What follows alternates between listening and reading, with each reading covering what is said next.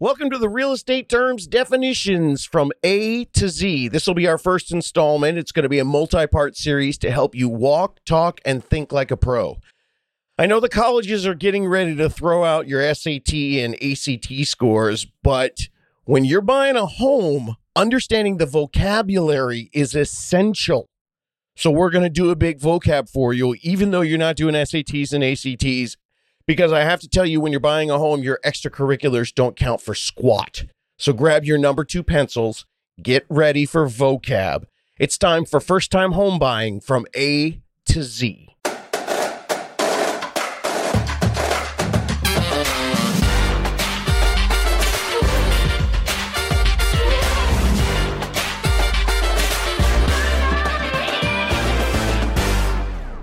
Hello, my how to buy a homies. Today, I'm doing vocabulary. So, Professor David Sidoni with you with some classroom lessons to help you act like you know what you're doing when you're trying to buy a house. Look, I understand there's a lot, and you don't need to know it all, but you do need to have a resource. You can listen to it today, and then you can keep it for a reference. When someone asks you something or they say something to you that you don't understand, and you know, you're just sitting there nodding knowingly like you comprehend what they're saying. Or if you actually you know, want to ask what's going on and you say, Hey, it's my first time. That word, what does that mean? Before I make a decision worth hundreds of thousands of dollars that, you know, can seriously count on one hand how many times I've seen a check with even more than four digits. So this is kind of a big deal and I need to figure it out. What does that word mean? Well, now you don't have to do that thanks to all these definitions. A lot of these definitions you might know, some of them you could Google to get the definition, but what's the fun in that? Besides, you know, I'm going to go way deeper than the generic Webster's definition that you're going to find online. Today, you're going to get the real, real and figure out the what, what. These are the insider definitions. Plus, it's going to be a warning to you guys about the internet research for the home buying education. What you find online is not only not the entire story. Remember, I've said that to you guys over and over again in previous episodes. But I also want to tell you that most of the things that you find online is from lenders trying to sell you, doing my favorite thing, trying to capture you so they can get paid. They know that realtors suck and they've done a putrid job in educating first time home buyers. So they see a huge opening and they go after it. They see that void. So they give you just a couple definitions and preparation tips to advise you to become a pre qualified first time home buyer because they know you're searching for it and there are no realtors out there giving you the information. This is their hope that they can entrap you because you're looking for that information and then eventually you'll become their customer. That's the real deal. And I don't care if it sounds harsh and if I'm ragging on these people who are putting out educational information. They are, but I want you to understand who's really marketing to you and why. What's their real mission? Is it really to educate you for the best possible purchase for you or just to lure you in since no realtors are stepping up and giving you this information? And so then they get you approved or they deny you because they just get your information and they give you no long term goals or strategies or planning to figure out what to do with that information to find out what's best for you. If you don't know my story, you can go back to the early episodes and hear that. But my How to Buy a Homies know Realtors miss the boat and they royally suck at educating or caring about you, the first time home buyer. I'm here to fill in the gaps, give you pure, straight education with no sales pitch, and I'm going to do it alphabetically. And one of my big hacks that I have for all my how to buy a homies is to ignore the internet. Now, I know I probably just broke some of your brains right now because you've been relying on the internet your entire life. And you would think that I'm selling something to you or lying or trying to cover something up go back and listen to the lister testimonial episodes of How to Buy a Home podcast, and you'll find out how this really works. This entire podcast is one big secret tip, and it's a proven technique. Find your realtor first, and then getting a realtor recommendation to help you find a mortgage pro. And then you go through the application process and then you buy a house. This gives you a huge upper hand. You get a full team to work as your advocates. That's the secret sauce, friends. That's my special insider hack. So, why the big monologue about all that? Because, again, I told you not to trust the internet on this one because if you do, you're going to research it on your own. You're going to find some good information and you're going to find lots of people out there selling you. So, know the motivation behind the source. And the other thing is, I did this all for you. I went out and I looked at everybody's A to Z list of definitions online on the internet. When I Googled it, I saw lots of top sites, and their goal wasn't to educate you, to give you the definitions. Their goal was to pre qualify you so they could turn you into a paycheck. It's their little way of getting their thing by giving you just a little bit. So here it is the how to buy a home from A to Z from me, defined and interpreted, but interpreted with you, you in mind. This has been painstakingly translated into layman's terms because the boring definitions online I couldn't even handle. So I stuck into regular people talk, interpreted for you and your specific needs. What do all these terms mean to you, the first time homebuyer? We're going to start with the letter A. Psych, numbers come before letters alphabetically. We're actually going to start with numbers. The first definition is the 203B. What the hell is that? It sounds like something from a tax code. 203B is the number designation given for an FHA loan. So it's a number you might hear if you are using an FHA loan. They're government regulated loans used to finance and purchase new or existing one to four. You hear that? You can buy a duplex, a triplex, or a fourplex, also known as a quadplex, also known as a fantastic four. I made that last one up. No one calls them that. And a lot of times, these 203B loans are characterized by low down payments, flexible qualifying guidelines, and a limit on the maximum loan amounts. A lot of times, an FHA loan, which is technically these 203B loans, most people are just going to call them an FHA loan. And a lot of times they get confused with a first time buyer loan. So let's start the definitions off with the real estate scoop on first time buyer loans. In reality, most lenders are not offering a special deal just for first time home buyers. Who have I crushed? Everybody calls me and says, I need, I'm a first time buyer. I get that special loan, right? Nope. You just get an FHA loan that anybody else can use too. Now, there are some very specific loans that are for first time home buyers and specific loan programs, but don't expect some crazy discount. This is just a loan option. It's a loan program to help you. And everybody uses different loan programs first time buyer, second time buyer, 12th time buyer. A lot of these first time loan programs that first time buyers end up using, a lot of times they're helpful if you're credit challenged, you had a bankruptcy, a short sale, or foreclosure in your past, or you just want to explore a non 20% down payment. That's the reason why so many people are, are talking about these loans and they call them first time buyer loans. Now, depending on you and your numbers and the current market conditions, you might qualify for what is just a regular conventional loan. Conventional, oh, I'm jumping ahead. That's from the C's. But conventional loan is just a standard loan, regular old loan with a down payment. But it's not just a 20% down payment. You can get a conventional loan with the same rate as the FHA loans. So then why all the hype that you hear about FHA loans? Why are you hearing about that all the time? Well, it's because it does help people with imperfect credit who are having trouble saving up the full 20%. Now, here's the thing about it though. If you're going to be getting, if you're credit challenged and you don't have to put down 20%, of course there's going to be a trade off. You're going to have higher rates higher fees, but the boots on the ground, real information, the real, real on FHA loans, they're here to help you. If you can't save 20%, they're going to cost you a little more money. But in the long run, I've seen that it's going to cost you way less rent than you would pay. Not to mention the uh, potential appreciation that you could miss out on than trying to save up for a conventional loan. So don't be afraid of an FHA loan. It's like buying a car. You can wait to save up for a 20%, 30%, 40% down payment on a car, or you can buy it today with a low down payment. An FHA loan's only 3.5% down. But in that metaphor that I did about the car, think of it this way you have to pay a car payment anyway. So are you going to pay a little bit extra for the privilege of being able to use a low down payment, not having to save up for a fatty, huge down payment? because in this metaphor right now, you have to pay anyway. Plus, that car is going to appreciate in value every day that you don't buy it. So sometimes looking at these options that do cost a little bit more are better for you in the long run because it means you can get in, own that thing, and start making appreciation on it. That was good. Do you like that? That was good talking, David. Own that thing.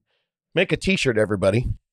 Now, for some of you, and in fact, for many, many of the hundreds of first time homebuyers that I've worked with in the hottest markets and also in the best buyers markets. And when that happens, because real estate sucks and all they care about is the sellers, they're going to call that the coldest market, which is really funny. But in the hottest markets or the coldest markets, I had a ton of buyers that an FHA loan was the best fit for them. Some of them used 3.5% down. Some of them used an FHA loan to put 5, 10, 20, or even 50% down. It is simply a loan product. A 203B loan is an FHA loan. It's a loan product. You can determine if it's right for you when you get your unicorn team and you start working your plan. Woo! What are we, 10, 12 minutes in and I'm not even really to the A's yet? Well, we're still not going. I got one more number for you. This is one a lot of first time buyers ask me about. It's called a 203K loan. I have a ton of homies that asked me about this one. In fact, I just got a DM about this the other day. This is a form of a down payment assistance program, which I get asked about quite often. All kinds of down payment assistance. This is a 203K loan, and this down payment assistance, it's often called a fixer upper loan. This combines the mortgage loan with more of a loan on top of that to help pay for structural repairs or updates, thus, fixer upper. You can't use it to put in luxury cosmetics or a swimming pool or anything, but you can look at a shabby home and maybe use this kind of loan to fix it up. All right, Truth Bomb. Yes, they exist. They're out there, but I'm going to crush your dreams. You're going to hear a lot of people marketing you about this. And many experienced realtors think buyers who ask about this are too much work, so you're not going to hear it from them.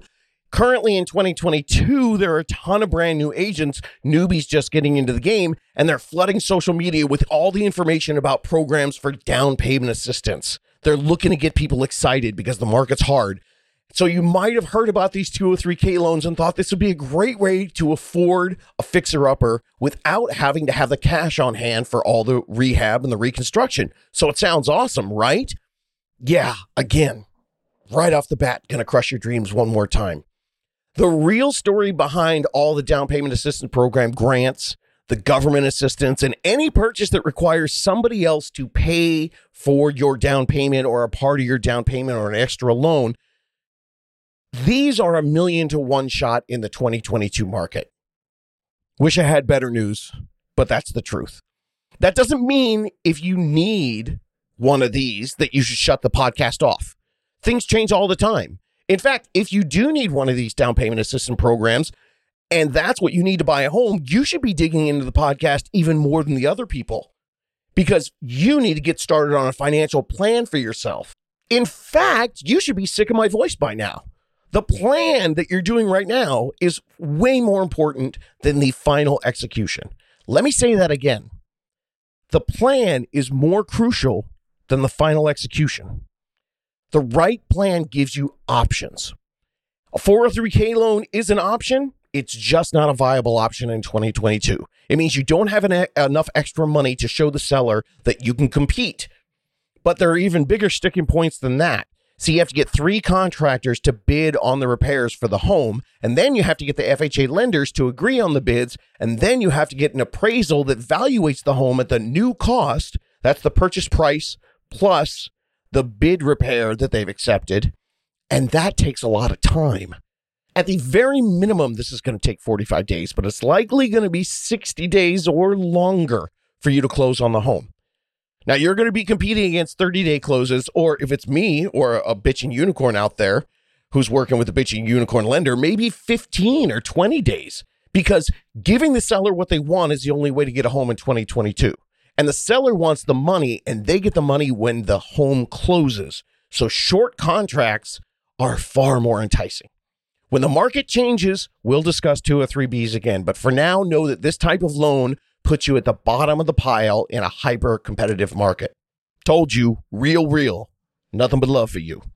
There's a billion more numbers, but I'm not going to deal with any of them right now. Those are the big ones for first time buyers. Let's go to the A's. My first A, an absentee owner. Now I'm going alphabetical order, but this is a perfect one to start for all you guys because you know what an absentee owner is? It's your landlord. Horrible news flash. You may not be buying your dream home, your lovely little place with the picket fence, from a family who wants to sell the home to you. You could be buying a home that is currently a rental, and you could be buying from a landlord, the person that you're trying to flee. The definition of an absentee owner is anybody who owns a home but is absent from living there. Anybody who legally owns a particular property without actually occupying it, that's an absentee owner. Now, why do you care about that? Because if you're buying a home with an absentee owner, the seller disclosures, where the seller tells you everything they know about the house, they're going to be blank. And if you buy from an absentee, you can't ask all those little questions about the funky light switch that doesn't do anything. Or you can't ask them about, hey, how cool is this neighborhood? Or how festive are they during the holiday time? Do they get into it? You've got no one to ask because you don't talk to the renters and the owner is absentee. The next A is called an adjustable rate mortgage. This is also known as an ARM. And if you're not careful, it might cost you an arm and a leg down the line. Whoo, dad joke. Yeah, an ARM is a type of loan with an interest rate that varies depending on how the market rates move. When you sign up for an ARM, an adjustable rate mortgage, you first get a short period of fixed interest, but it's going to be lower than the traditional 30 year fixed loan. Eventually, it's going to end because that's an introductory period of the loan that can last for up to 10 years. But when that introductory period expires, your interest rate is going to follow market interest rates based on the rate index that the arm is tied to. So you're going to have a base, and then it's going to be tied to these things called the LIBOR, the COFI, blah, blah, fancy financial terms. And here's what it means this is not fixed. Now, they do have caps in place, so it go nuts, but it can still jump in the thousands of dollars per month for your payment. And are they evil? Well, only if you don't know what you're doing. Most people actually, currently, especially since the market crash in 2008, 9, 10, they're all going fixed. It can be a good option for you if you understand and know everything about it before you are going to even think about using this. And the reason for that is some people figure out that they want to use the lower rate before the monthly adjustment. And that's assuming that you're well aware of the value of the home and the where the home values are going to go and is it going to go up or down. But for most of you, an adjustable rate mortgage, unless you really understand it, something to avoid. The next day is an agent. Now, weird. Why would I explain what an agent is? It's a real estate agent, right? Well, this is the big one because I'm going to do some simple definition breakdowns for you because the entire real estate agent thing and a broker and all that. It's confusing. And it's just yet another reason why I want to start the revolution and change this whole damn industry. Here's what we got you've got licensees, you have real estate agents, then you have realtors, and then you have brokers, and then you have real estate brokerages, which is the company. So the licensees, those are the people that have a real estate license that are not affiliated with the National Association of Realtors. Believe it or not, this the licensees they're considered to be an agent but there are like a million and a half of those. And then there are a million and a half that are agents that are realtors because they pay their dues and are part of the Realtor National Association of Realtors Union. So the licensees, they're either part timers or lawyers or investors who got a license, or they're too cheap to pay their union dues and they don't want to deal with having to be held to the higher standards that the realtor designation denotes. Some of them call themselves the agents, you know, and technically they are, and they can act as an agent for you to buy or sell a home. Now, most full time agents are going to be introduce themselves as a real estate agent, or some of them might say they're a realtor. And that's the one and a half million people who are agents, and they work with a broker. So the broker, that's the company name that they work for that you're probably all aware of, like Remax Keller Williams, EXP, Compass, Coldwell Banker, Century 21. The majority of good full time agents are going to work for one of those companies. Now, you're not hiring the company, you're hiring the agent. There are some really great agents that are brokers themselves, but even some of them who are brokers themselves, they might still work under another brokerage or one of those big companies. See? Are you confused yet? Here's what you need to know about who am I working with? An agent, a broker, a licensee? In my humble opinion, when it comes to buyers, the agent or the realtor, they matter like a billion times more than the company that they work for. We're all independent contractors. And now with the internet ruling the buying process, there ain't nothing that a brokerage or a real estate company, or, you know, that they're going to do anything extra that a bitch bitchin' agent won't do no matter who they work for. So the real estate agent, the realtor, is an independent contractor and simply hangs their license to work for one of those big broker companies. That's what I'm talking about, like Remax or Coldwell Banker or EXP. So don't stress about the name of the company. You just want to find a good realtor or real estate agent that has a great reputation. I've been doing this 16 years. I've been with three different brokers to change for the needs for what I wanted to do. And the only thing that matters to my clients, as well as to the other realtors that I'm going to be working with when I'm representing my clients, the only thing that matters to them is not the company that I work for, it's my individual experience and reputation. Your agent's independent, even if they work for a broker, one of those companies. In the scheme of things, if your agent or realtor has a great track record, that's going to be way more important than if they work for the biggest real estate brokerage or company in town. Lots of them can work for a tiny brokerage or they can run a small boutique mom and pop brokerage. Or your agent could be a top producer at a top brokerage.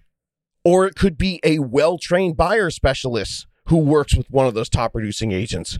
And when they work with the buyers, just remember they're independent from the broker and the company. And what they're bringing is their particular set of skills and experience to you, not the company. Going to the next A, it's amenities. Amenities are the extra little things in a home that benefit the buyer or just something cool about the home that you may or may not even care about. Everything from location to nature to air conditioner or any other physical attributes on the home. The next A is amortization big fancy finance word. Amortization means paying off a loan with regular payments over time. So the amount that you owe decreases with each payment. Now, most home loans amortize, mortgage loans don't fully amortize, but for now, you're probably going to be looking at a fully amortizing loan unless you're really, really well versed in all these aspects of lending. It's the process of how the payments are spread out over time, right? So you got a monthly payment. When you make a monthly payment on your mortgage, some of it goes towards your interest and some of it goes towards your principal. In the beginning your loan, your principal is high, but most of your payment actually goes towards the interest. That's because the bank's trying to get all their money up front. But however, if you chip away at your principal over time, you're going to pay less and less in the interest. Truth bomb coming. For some of you, it's going to shock you to know that when you finance anything, if you're paying anything with an interest rate on it, you're going to pay a buttload more than the sticker price the longer that you finance it. I know you didn't know this. Here's a fun fact. For a $400,000 home and a 5% interest rate, if you pay regular monthly payments on time every month for 30 years, $400,000 home will cost you a grand total of $373,000 in interest for a grand total of $733,023.14. That $400,000 home cost you $733,000. If you freaked out on that, then I don't even want to tell you how much you're actually paying for your car loan that you've had for five years. Crushing dreams and having fun. Look, I want you to be informed and educated. This doesn't scare me because debt's not a terrible thing, contrary to what Dave Ramsey says.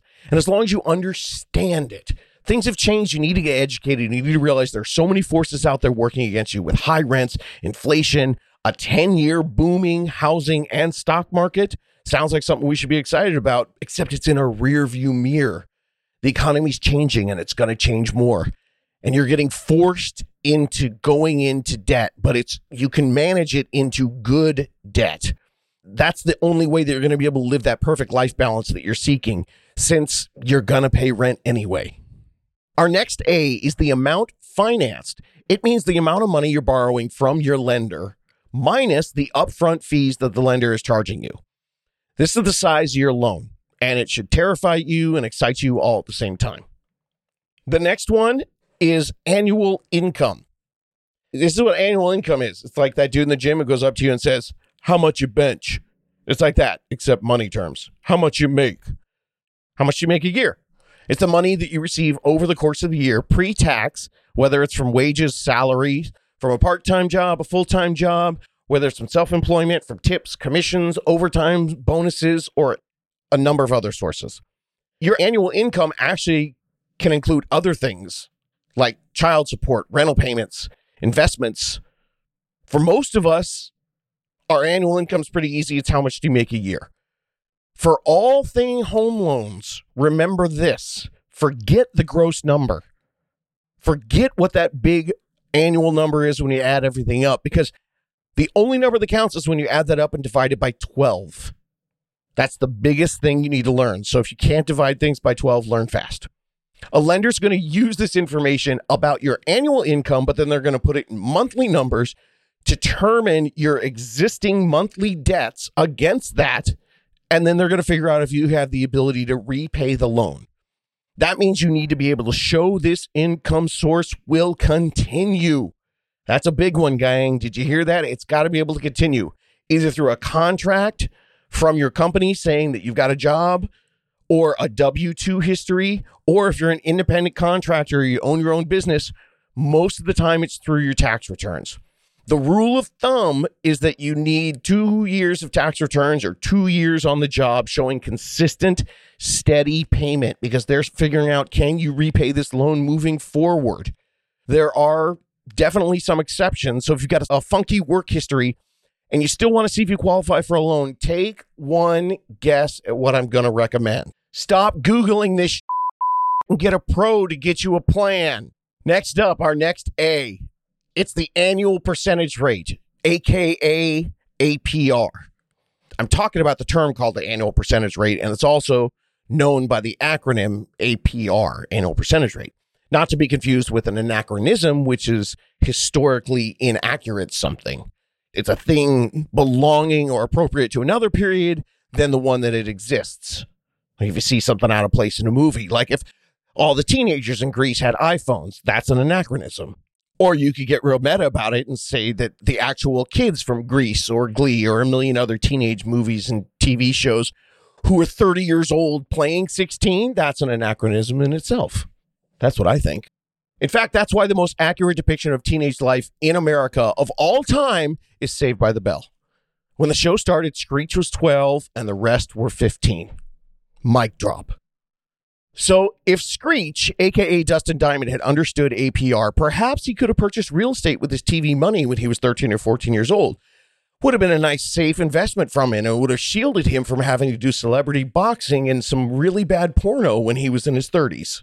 APR is simple it is the cost of a loan or other financing as one big annual rate. It's not your interest rate, but the APR is adding everything all together included. It's calculated by using a standard formula to show the total cost of the loan. It's expressed in a different higher rate than your interest rate. It's the true overall cost of the loan. It includes your interest, your mortgage insurance, and other fees and charges that you have to pay associated with the loan. Side note if you want to get advanced and get all fancy pants, the APR will also include your buy down points if you're going to use that technique when you're getting your loan. The next day is an application. Now, let me quote The Mandalorian. By the way, the actor who plays the Mandalorian, Jose Pedro Balmaceda Pascal, he's an Orange County High School of the Arts graduate, 1993. What's up? Thank you very much. I knew him as Peter Balmaceda back then, and he was a musical theater loving kid. I love that he made a name for himself with his Chilean heritage. Rock on, Pedro. Now, if you're new to the show, please forgive me for all things holy and or Star Wars related, which is kind of the same thing to me. But the first step in buying a home is apply. This A. Period. Game over. The end. You can, you should, and I'm telling you, do it. Apply for a loan even a year out from when you intend to buy a home. The longer that you have this information, the longer you know what you need to know, the longer you have to work on it, the longer you can fix, improve, and do things with your credit and your debt and have more options. Get ahead of the game. Mando would approve. And don't even try telling me that you're working on your credit and you don't want to do an application because you don't want the ding on your credit. I've gone into details on this in several episodes. And don't tell me you don't want the ding on your credit. I can tell you this I have never, ever seen an early hard credit pull ever. I've never seen it hurt someone so they couldn't get the best rate or term. And I've never seen it stop someone from getting a loan approval later on down the line. But I have seen a late hard credit pull. I've seen multiple times where a buyer is just either ignorant, which is not a dirty word, it just means someone who doesn't know the facts. I have seen uninformed people dead set on not pulling their credit and doing a full application until they're quote unquote ready to buy. I have seen it cost them dearly because they didn't know exactly everything that was in their credit until it was too late to correct it because they waited to the last minute. I've seen people miss the best rates or terms by a matter of one or two points, which could have easily been corrected if they'd done a full application and worked a plan well ahead of time. And don't even start if you're going to try and tell me the fact that you're going to wait until you're 90 days out because you've done the research, not to flex, but I guarantee you, I've gone through this with actual first time home buyers thousands of times more than you have and the one little piece of research that you did. And I'm telling you this out of love. I see more people regret that decision. They want to beat the system and wait for 90 days because that's how long their loan approval is. But I'm telling you, I've seen it hurt people way more, and I've never seen it hurt anybody. What does the guy on Sports Center say? Our research is better than yours. Again, not flexing, but I'm sure that I have more data. It's just because this is what I do. And I've seen real people who thought like you. They thought they understood all of the way it worked. They thought they figured out all the ramifications of doing a credit pull. But often what they fail to realize, if you're so on top of your credit and you know what's going on, you know that the one thing you need to fix credit is time. And the more time that you have to fix it, the better. So why not pull your credit four months, six months, 12 months out? Hey, look, you're so on top of your credit. Just do it six months before you're going to buy a house and you'll be able to watch it go. And if it, anything major does happen, you're going to see it. You're going to have the time to correct anything. You'll have the time to make up for that tiny little ding. And remember, it's not going to hurt you if your credit scores over 760. 785 and 795 and 810 are the same loan products. And yes, I've seen people miss out on their dream home because they just knew they had all their ducks in a row and they decided to do it all on their own and not apply early fully with a lender. They just had a pre qualification, not a pre approval, which is different. And that pre approval includes a credit pull.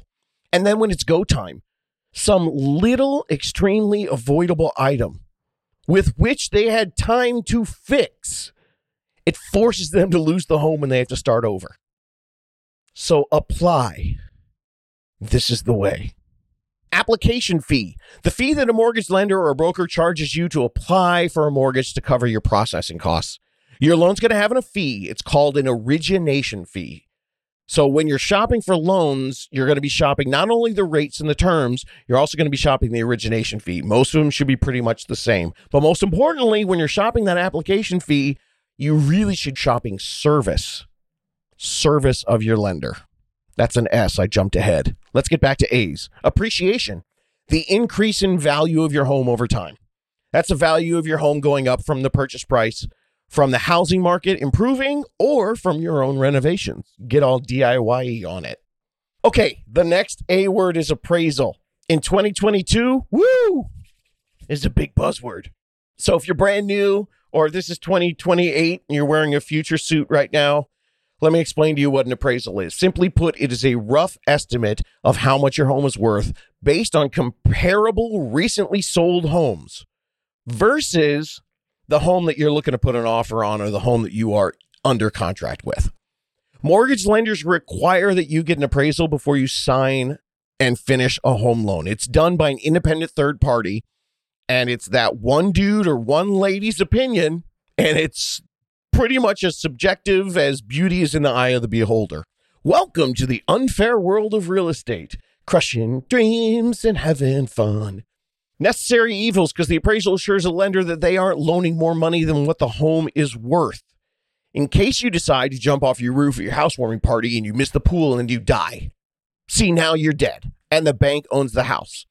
And what if the bank said, yeah, go ahead and buy it you know, you we'll give you a loan for 450 and the home's really only worth 400. And now you're a disgusting pile of bones and flesh on the patio. Well, not only does the bank have to clean up your gross disgusting mess that you made, but in order for them to recoup their money, they're going to put the house on the market and now they've got a mortgage at 450 but the home's only worth 400. The appraisal's purchase is the lender making sure they don't overloan on a property. Like I said, this is a hot topic at 22, so let me give you a few more definitions so you fully comprehend what an appraisal is. An appraisal is an informed estimate of a home's value, generally done by an independent, professionally licensed appraiser, and typically required and ordered by the lender in conjunction with the mortgage application.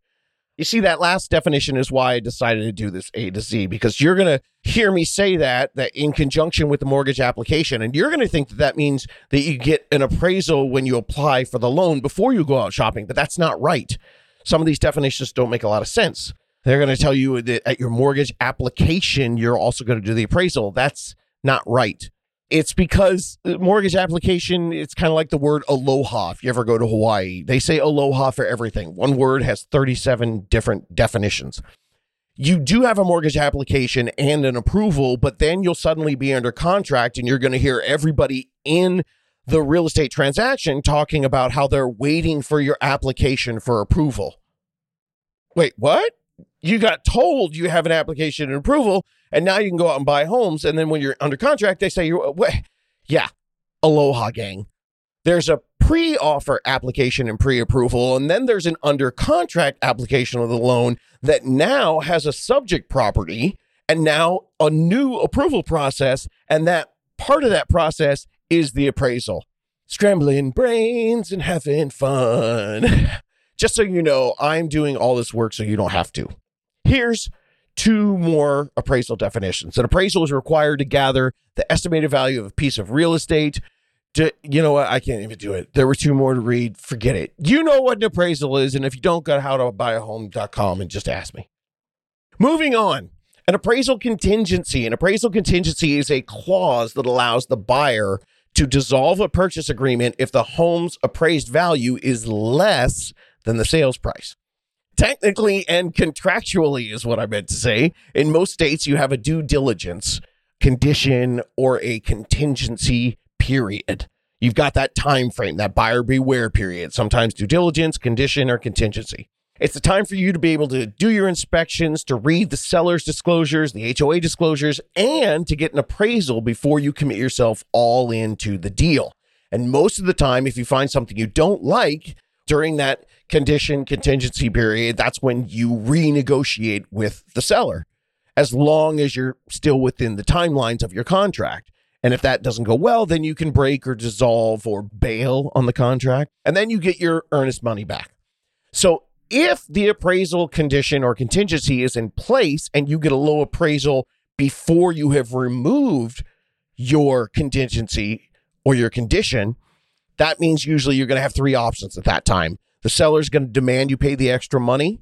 That's extra cash on top of everything else you have agreed to since you agreed on that price. The seller will accept the appraised value and lower the price to the appraised value, or the seller and buyer work out some deal in the middle. Now, I could go on for hours about the appraisal contingency and its effects on the different markets for buyers or sellers, but I was supposed to do definitions A to Z, and I'm not even to B yet. So hopefully you can go back and listen to that. It'll make sense to you. Next A is an appraiser. Guess who that is? That's the dude or dudette that does the appraisal. The appraisal fee. That's the cost of the home appraisal. Why am I throwing this in? Because this is one of two out of pocket expenses in most real estate transactions. You're going to pay for the inspection and you're going to pay for the appraisal. That is not included in your earnest money, your down payment, or your closing costs. Extra fee. The next A word is arbitration. This is a fancy word for keep the damn lawyers out of it. Many contracts give all the parties the option to resolve disputes this way through arbitration. You can refer them to a fair and neutral third party. That's the arbitrator. I'm the arbiter. I know the score. 1980s musical called Chess. You have to forgive me. How boring is all the crap that I'm telling you right now? I uh, know you have to give that to me. So, an arbiter. Oh, by the way, when I saw it, Carmine Ragusa was the arbiter when I saw chess in Long Beach. And if you don't know who Carmine Ragusa is, once again, I'm 52. That's why you're listening to me, because a 22 year old hasn't sold thousands of homes, they've sold one. The disputing parties agree in advance to agree with the decision of the arbiter. There is a hearing where both parties have an opportunity to be heard, after which the arbiter makes a decision. There. That was supposed to clear things up for you, but if you come back to this later on and look up arbiter either on the website or listen to that, you're going to be more confused. The next A word is assets. Insert your Jessica Rabbit joke here. An asset is anything that you own that has a cash value. That's your checking and savings account, your 401k accounts, your IRAs, your CDs, your stocks, your bonds, your mutual funds. And hell, who knows? By the time you hear this, maybe crypto is going to be considered an asset. But in 2022, check with your lender. It's not quite there yet. They want to verify your assets to ensure that you have enough money in savings and investments to cover your mortgage in case you run in a financial emergency. So if you do run into a financial emergency, the bank is checking your assets. So yeah, I said that someone's checking your assets. As is, this is a buzzword in 2022. It can seem savage, but a seller can sell their home however they want to. And you should absolutely, as a buyer, not expect any sort of repairs. Now, this is even when we get to a cool market or a buyer's market. I have to explain this to people all the time you never know the situation of the seller. And what buyers don't realize is most contracts in most states, it's an as is contract, and you don't have any rights. You just have standard practices that happen. So you have the right to inspect it and then walk away if you don't like it. Now, in a slower market, the sellers are going to be more apt to possibly negotiate, do some repairs for you, or give you a credit. But keep in mind, nothing is anything they have to do. The seller is under no obligation to do repairs. And anything that isn't a state mandate. In California, we have a small state mandate. They have to install smoke detectors, carbon monoxide detectors, and because we have earthquakes here, they have to strap the water heater down. but that's it. A buyer can choose to buy a home that the seller is willing to sell without anything being up to code. That's the way sales work. Home sales are as is, and it's up to the buyer and the seller to come to an agreement. And depending on the market, the seller might be more flexible and actually do things for you. But don't think things have to be up to code or have you have some legal rights when you're purchasing a home. That's totally up to the seller. An assessment. An assessment is a value assigned to real property, your house and your land. Now, why do you need to know about an assessment? Because that's what you use to pay your taxes. So when you see the word assessment, just know that's how they figure out your property tax. What's an assessor? I'm seriously, I'm not going to do that. It's the dude who figures out your taxes. An assumable loan. An assumable loan is something that you're going to hear about, and it's an old school thing, and we don't see them too often anymore. If you're getting into one of these, basically you have to have a mortgage pro or a unicorn realtor or someone in the area who does them. It's it means that you assume the loan of the seller, so they don't sell the house. You buy the house and you buy the loan for them. They're really tricky. They don't happen a lot. So don't think that it happens everywhere and know what's going on in your area. The next A is asbestos. And legally, I'm not going to say a damn thing about that because I don't want to get in trouble, but Google it, kids. Okay, moving on to the A's. Let's see what else we got. We've got assessed values. Well, that's the value that they put on the home when they assesses it for your taxes. We've got assignment of a mortgage. That's a document evidencing the transfer of ownership of the mortgage from one person to another. So that's something else that could happen. Okay, considering that the A definitions took me, what, like 45 minutes? It looks like I'm going to be doing these alphabet episodes way into 2024. But hey, that's the job I made for myself, right? Right? Nobody said starting a revolution was going to be a quick endeavor. You deserve better and you deserve clarity and comprehension. So I'm doing this as kind of a resource for you. If you're enjoying the fact that you can come here and figure all this stuff out and get the real answers and not just the Google answers, and you liking your new knowledge and your empowerment that you're getting in your ear holes or your eye holes. Well, I guess your eye holes and your ear holes if you're watching me on YouTube, unless you're watching me on mute, which is really weird. And if you are and you're enjoying all this stuff, write a comment, leave a podcast review, or share this stuff with others. People like you are dying for this information. They need to realize that they can do it too, and it's not impossible, and this shouldn't be intimidating. So the reviews and the comments, they help spread the word. So please, please take monumental action for yourself with everything that you get from the podcast and the YouTube. And then just take a minuscule action for me and leave a comment or a review or go to TikTok at how to buy a home or go to the YouTube at how to buy a home podcast or the Instagram, which is David Sidoni. That's me. Review and share, gang. More information coming your way. We're going to be getting more into letters later. And speaking of letters, remember the three P's of 2022 housing market patience, persistence, and perseverance. And a shout out to Tenley, who reached out to me for help at howtobuyahome.com. And I told her about the three P's, and she added three more pizza, pandas, and pride. I love that. You do you, Tenley. You use your three P's and then you find your own P's, and I'll bring you more letters coming soon. Because you know what? You can do this.